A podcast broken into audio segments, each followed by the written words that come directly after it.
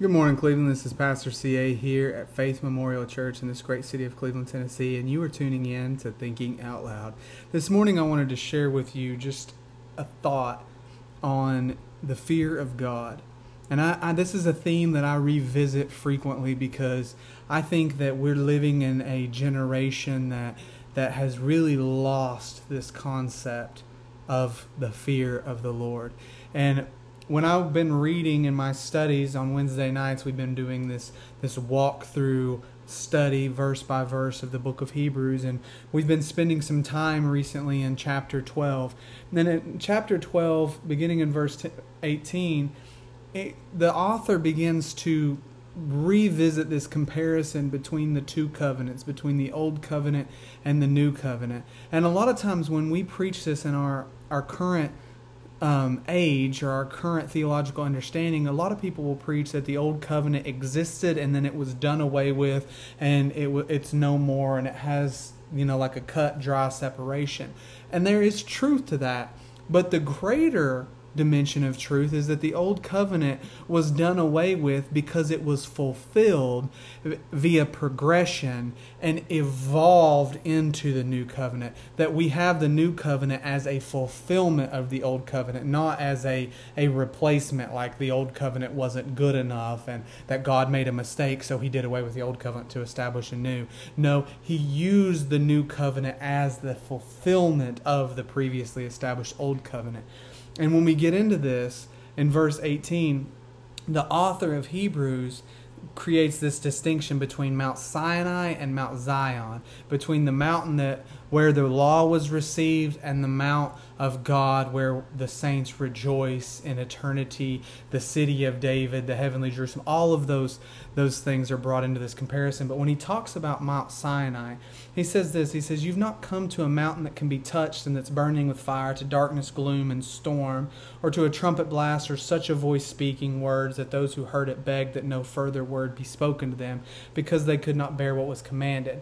And then it goes on and he says, So terrible was the sight that Moses said, I exceedingly quake and tremble with fear. But later on, after he goes through the promises, which the promises are important, we always like to emphasize and to focus on them. But with greater promise comes greater responsibility, and with greater promise comes greater opposition. You know, higher levels, higher devils kind of kind of idea.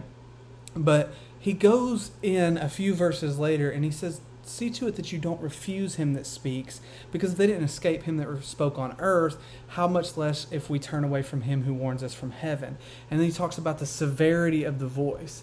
See, one of the drives throughout the book of Hebrews is to show that while the new covenant comes brings about greater promises and greater blessing, it also brings about greater responsibility, greater opposition, and greater severity. The New Testament is much more severe than the Old Testament the Old Testament was much more materialistic and naturally conducted. The New Testament, heart, intent, thoughts, motives, all of this stuff is also factored in. It's not just what you do, but also what you think and what motivates you to do what you do. The, the new covenant brings about a, a great, a heightened severity. And the point that I'm trying to make about the fear of God is that a lot of times we will read this and we say, okay, it was the fear that prevented them from pressing into God. And that's true, but not completely. See, the people were fearful, so they entreated that the voice shouldn't be spoken to them again. But it doesn't stop there. It's why they were fearful. They were fearful because they couldn't endure that which was commanded. The command and the, the implications of the command was the source of their fear. Moses also was fear. He said, I exceedingly quake and tremble with fear. He was also fearful, but guess what? Moses still went up the mountain.